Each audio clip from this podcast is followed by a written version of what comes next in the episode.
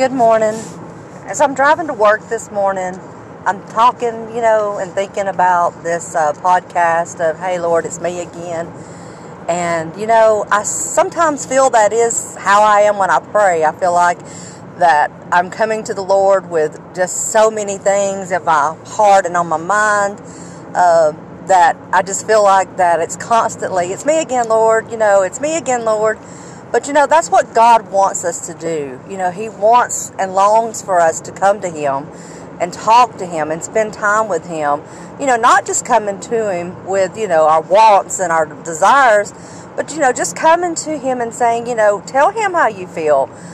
You know, yes, He already knows. He knows everything about you. Um, I was just sitting here and I was talking to the Lord, and I was like, God, you know every thought that I have and going to have you know everything that I've done and going to do.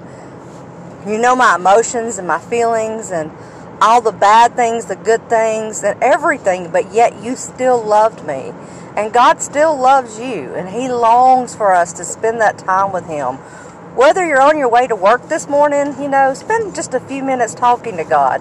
Whether you're just waking up, you know, before you get your day started, spend a, spend a few minutes talking to God whether you're at work, just take a five minute break and spend a few minutes talking to God.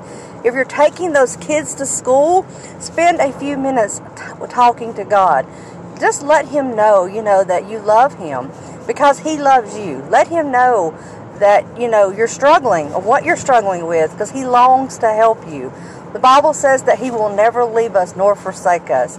So as I hopefully start getting this podcast started soon, this first episode, I just wanted to share with you that God does love you, that He is with you, and that He longs to talk with you. He longs to hear your voice. So don't be afraid, don't be intimidated.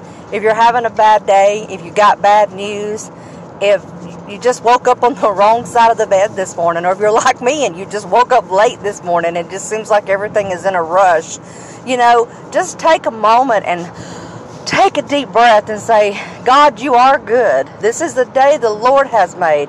I choose to rejoice and be glad in it. Have a blessed day. Talk to you soon.